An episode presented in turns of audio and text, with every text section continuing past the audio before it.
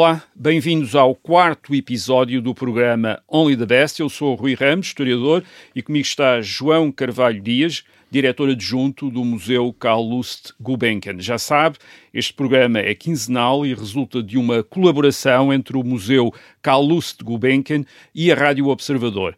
Pode ouvi-lo aqui na Rádio Observador e em podcast. O objetivo é falar da história por detrás de uma das mais importantes coleções privadas de arte de todos os tempos. A coleção que o homem de negócios de origem arménia Kalust Sarkis Gulbenkian reuniu durante uma vida inteira e que está hoje uh, guardada e exposta uh, no Museu Kalust Gulbenkian em Lisboa. Only the Best, o título deste programa, refere-se a uma frase de Kalust Gulbenkian que resume o critério que ele usou para fazer a sua coleção.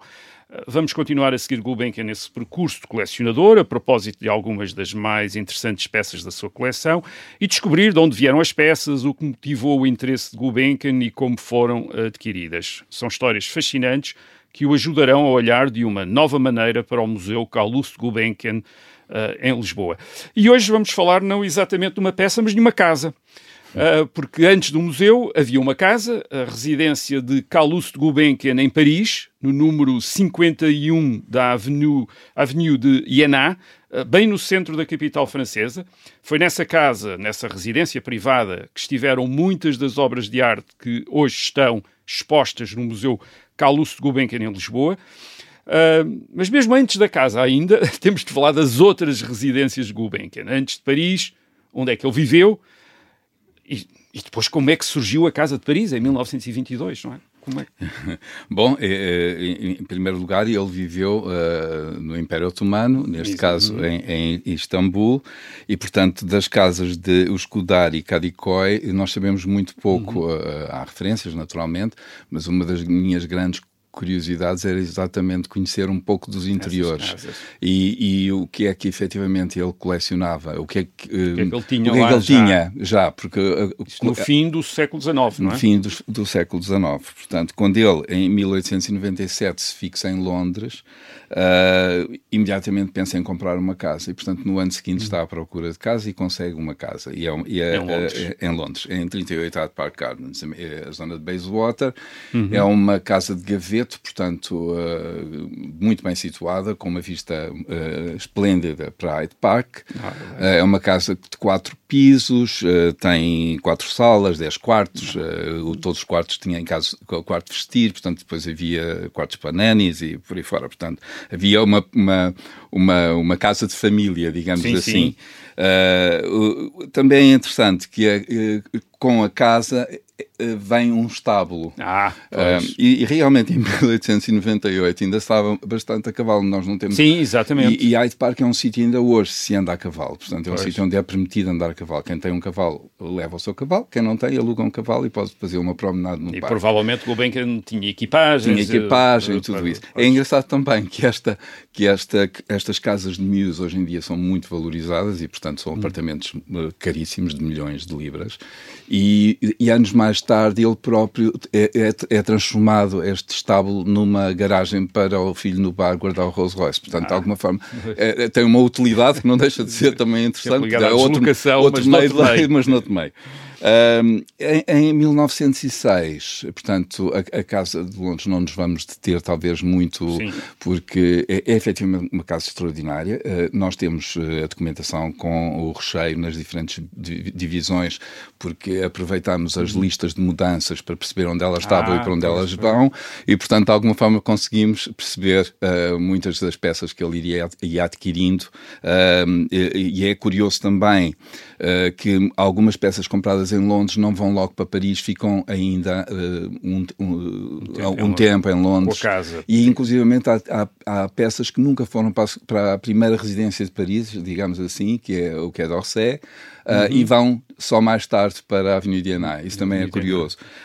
Um, em, o 27 Quer d'Orsay é, é em 1906, é, em 1906 renda, e, e, é uma casa, quando nós dizemos 1906, não quer dizer que ele tenha feito uma mudança uh, uhum. de Londres para para, uh, para Paris. Não, ele, as duas casas estavam a funcionar em simultâneo, até porque uh, parte da família viveu uh, muitos anos na, em, em Hyde Park Gardens, nomeadamente a uhum. filha. e, portanto, de alguma forma, isso manteve a casa viva e pois. com obras e com atividade e com, e com, com a possibilidade de ainda receber mais obras.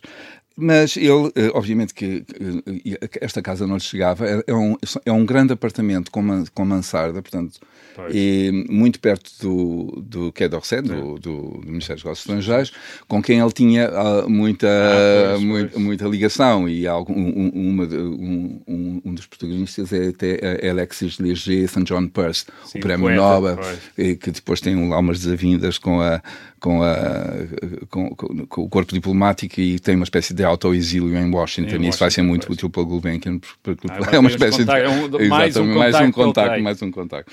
Uh, mas uh, ele compra então o hotel particulier uh, de, de, que tinha sido o, a casa, a casa de Rodolfo Kahn. Estamos a falar da Avenida de, de Avenida de Anac, já, já em, em 22, portanto, em 22. Uh, com, com o apoio exatamente de Wildenstein, portanto, o homem que também vai ser instrumental para a questão das compras à Rússia, portanto, ah, alguém sim, que está que, que, que, é, que é muito uh, presente. É uma casa com um enorme cachê, esta sim, já sim. um hotel particulier com, com, no CSM, que é um bar muito elegante, sim, entre, entre o, o a, Sim, Torre Eiffel, exato, o Arco, o Arco Triunfo, Triunfo, portanto, tudo, tudo, isso. Só que ele não, não, não fica contente com a casa como, como ela está e, portanto, faz grandes obras de reconstrução e aqui não é um, uma simples obra, é de reconstrução, Sim. exatamente com, com vista à, à acomodação da, da, coleção de arte. A, a, Casa de Paris é uma mansão enorme, eh, que depois foi a primeira sede do Centro Cultural Português da Fundação Carlos Gulbenkian, uhum. em Paris, desde os anos 60.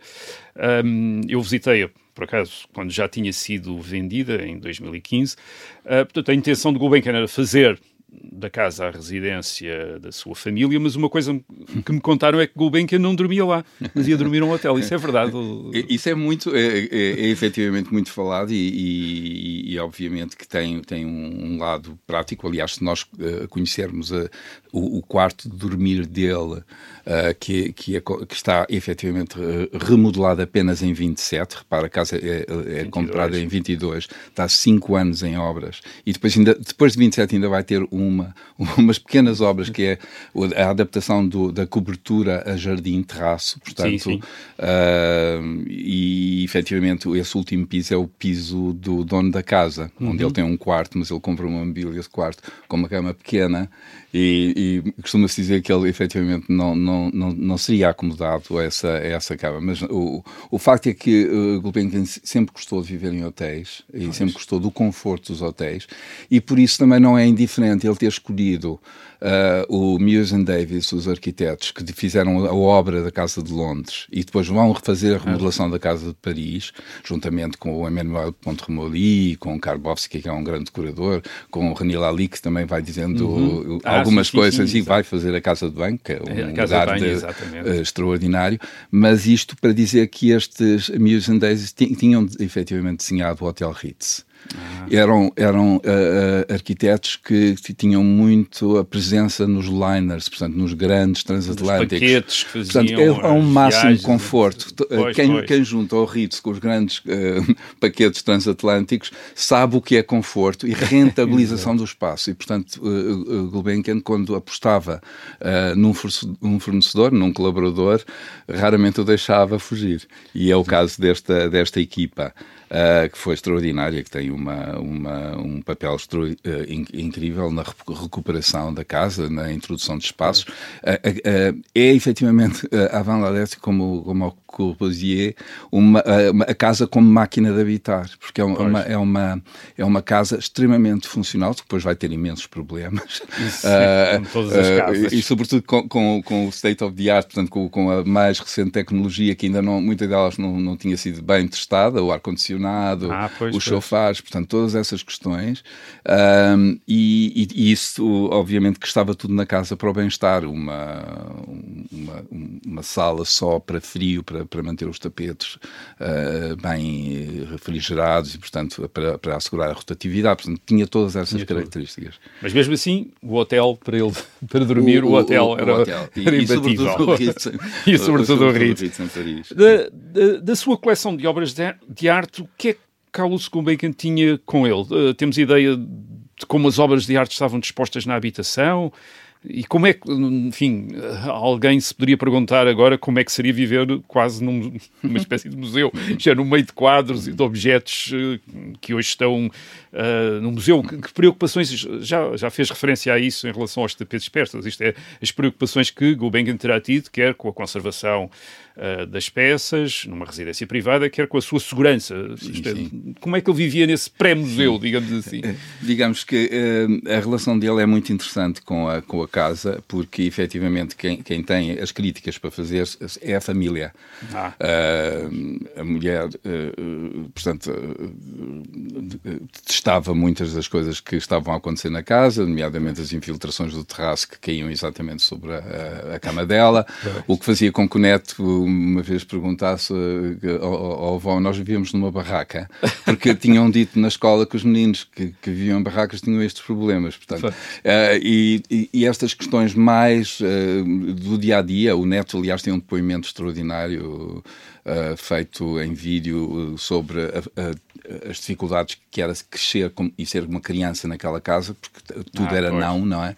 Não ah, pode... E ele vingava só de descer uma escada secundária dando pontapés numa, numa escultura que é uma Danite que estava, que hoje em dia o Gulbenkian ofereceu ao Museu Nacional de Arte Antiga, que está no Museu da Arte Antiga, que a certa altura tinha camadas de, de graxa exatamente pelos pontapés que ele lhe dava. Portanto, de alguma forma havia uma relação difícil uh, de habitação da, uh, na casa.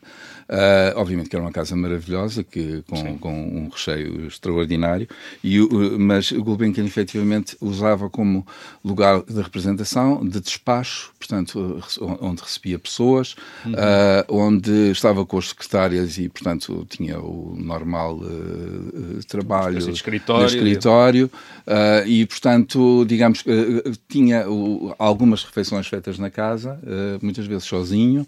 Uh, portanto, uh, é uma relação uh, não muito fácil, mas uma, uma, ao mesmo tempo uma relação extraordinária. Portanto, porque para todos os efeitos, um, a partir de 40, de 1940, ele deixa a casa, não é? Uh, e, e, portanto, só regressa à casa em, em 49 e durante este tempo ele controlou tudo sobre a casa. e assim continuou a controlar até, até à sua morte, bem entendido.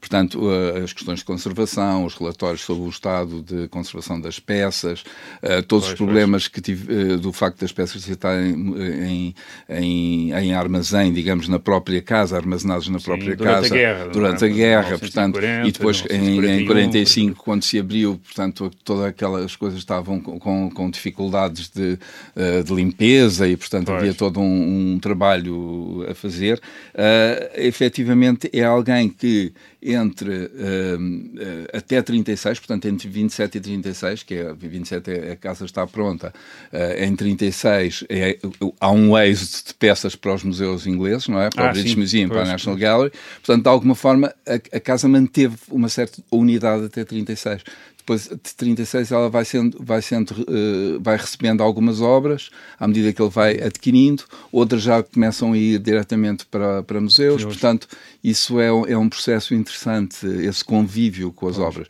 O facto é que a partir de 49, como ele vai todos os anos a Paris e a, e a Les Enclos, na Normandia, uh, acaba por uh, revisitar a casa e revisitar pois. as suas obras. Na Normandia ele tinha uma outra grande propriedade. Tinha uma grande propriedade que rural, é, assim, e onde ele queria efetivamente fazer um, um, jardim à sua maneira e esse pois. foi um, digamos, um desejo de, de, de, vida. Exato, que se veio a realizar postumamente de alguma maneira. Sim, e foi concretizando mesmo ao longo da vida. Nós podemos dizer que, de algum modo, a casa tenha determinado determinado aquisições, por exemplo, uma questão de dimensões, uma vez que Gulbenkian não estava a comprar peças para a galeria do museu, mas para os corredores e salas da sua residência. Uhum. Portanto, a coleção estará também à dimensão da casa ou não? Eu julgo que ela teve durante um tempo, mas no, a partir do momento em que, em que o Gulbenkian começou a, a, a antever a possibilidade de um museu, de, de, haver uhum. um museu, uh, primeiro com Kenneth Clark e depois com John Walker, uh, fossem eles extensões ou até parte do, do uh, destes, destes, destes museus enquanto salas específicas Gulbenkian na sua coleção. Ele estava a depositar, ele é? estava, exatamente, depósito de obras, Exatamente. emprestar, Emprestar assim. empréstimos de longa duração, Sim, digamos. Com, que, que, que, os, digamos, os, os, diretores desses museus, obviamente, que tinham as suas aspirações, aspirações que fossem em, em empréstimos definitivos. Exatamente. É? Até porque uh, a coleção uh, implicava que quem ficasse com, com essa responsabilidade ficaria com a fortuna. Ah, e, portanto, pois, porque pois, havia pois, que manter a coleção uh, e, portanto, claro. de alguma forma isso era um, uma ambição. Portanto, a dotação. A dotação, e, e isso, isso, é extremamente importante. Eu julgo que relativamente às peças, a partir dessa altura, não, não, não há condicionamento, até porque há estas, estes motivos. Ele nunca foi, uh, uh, digamos, nunca pensou em, em obras muito, de, de, grande escala, digamos assim, mas há, por exemplo, o, o, uma aquisição que ele faz em 39, uh, da, que, que, é um conjunto escultório homenagem a, a Jean Goujon, do, do escultor Jean que tinha estado na, na, na, na feira, vamos chamar assim, eh, internacional das artes decorativas uh, de 25, uhum. uh, e que estava uh, face ao pavilhão d'un très riche collectionneur, um pavilhão, uhum. e portanto, de alguma forma, ele comprou essa escultura e essa escultura nunca teve lugar.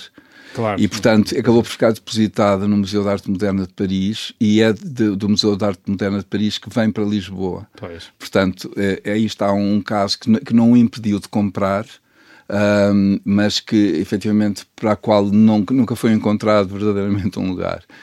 Eh, finalmente, há, há uma peça que muitas pessoas identificam com a casa, e que é a Diana, já falámos aqui dela, uhum. porque é uma das aquisições uh, no Museu Hermitage, é uma escultura do escultor uh, francês do século XVIII, Jean-Antoine Houdon, uh, foi adquirida ao Museu do Hermitage, em São Petersburgo, naquela venda de, do governo soviético. Pode-nos falar um pouco dessa peça, e aliás, e depois, aliás, já falámos, já já, já nos indicou onde é que poderia estar, no, onde é que poderia ser encontrada, onde é que pode ser encontrada hoje no Museu Carlos Gulbenkian em Lisboa, mas falar dessa peça, de facto é uma peça que muitas pessoas associam muito. Eh, eu vi isso uhum. quando visitei a casa em 2015 e fui acompanhado ainda por alguns dos antigos funcionários do Centro Cultural Português uh, de Paris, que tinham estado na Avenida Diana, uhum. uh, e ainda quase tinha uma memória de, Diana, não é? Mas que apesar de tudo veio, veio terá havido antes da abertura do Centro Cultural. Ela, ela é uma peça tão enigmática que de alguma forma parece que foi feita para um lugar, não é? Ela, quando, quando chegou à casa da Avenida Diana em 30, 30, em 1930, ela eh, vai quase que, que, não, que o lugar já estava predestinado. Uhum. O arranque da escadaria, l'escalier d'honneur, como, como diziam no, no Hotel Particulier, portanto, nesta, nesta nomenclatura, digamos, muito francesa. Um, eh, e, portanto, ela estava ali para nos receber, mas, uh, obviamente, que numa espécie de, de diálogo com o Apolo também do dom que uhum. Gulbenkian tinha já adquirido, uma escultura em bronze, portanto, de alguma forma o bronze uh, escuro uh, e, e, o mármore claro de Diana causavam aqui um, um grande uh, diálogo e efeito cromático uhum. e ela efetivamente é uma, um, uma peça fundamental da coleção, como, como foram as outras adquiridas na, ao Hermitage, que de alguma forma colocaram a coleção Gulbenkian num patamar mais, uhum. mais alto de, das coleções, de, portanto, e isso a sua coleção, a partir daí julgo que começou a ser vista também com outros olhos e, e, e a atração que, que, que, suscitou para os museus o, o depósito ah, ou empréstimo de longa duração, obviamente tornou-se uh, capital, diria assim. Portanto, a, a, Diana é um paradigma da, da escultura francesa do século XVIII e é um, uma pedra basilar na coleção e, como dissemos, ela está numa localização privilegiada uh, porque indica o exterior, ela está, uh, digamos, quase que virada para o exterior. Hoje no Museu Carlos hoje, hoje no Museu Carlos Gulbenkian. E, e isso, uh, é, de alguma forma, é uma espécie de um regresso a um outro habitat, mas um, um habitat também bastante auspicioso, creio eu. Obrigado, obrigado ao João Carvalho Dias. Uh, voltaremos daqui a 15 dias com mais histórias das coleções de Carlos Gulbenkian. Até lá e contamos consigo para continuar esta viagem.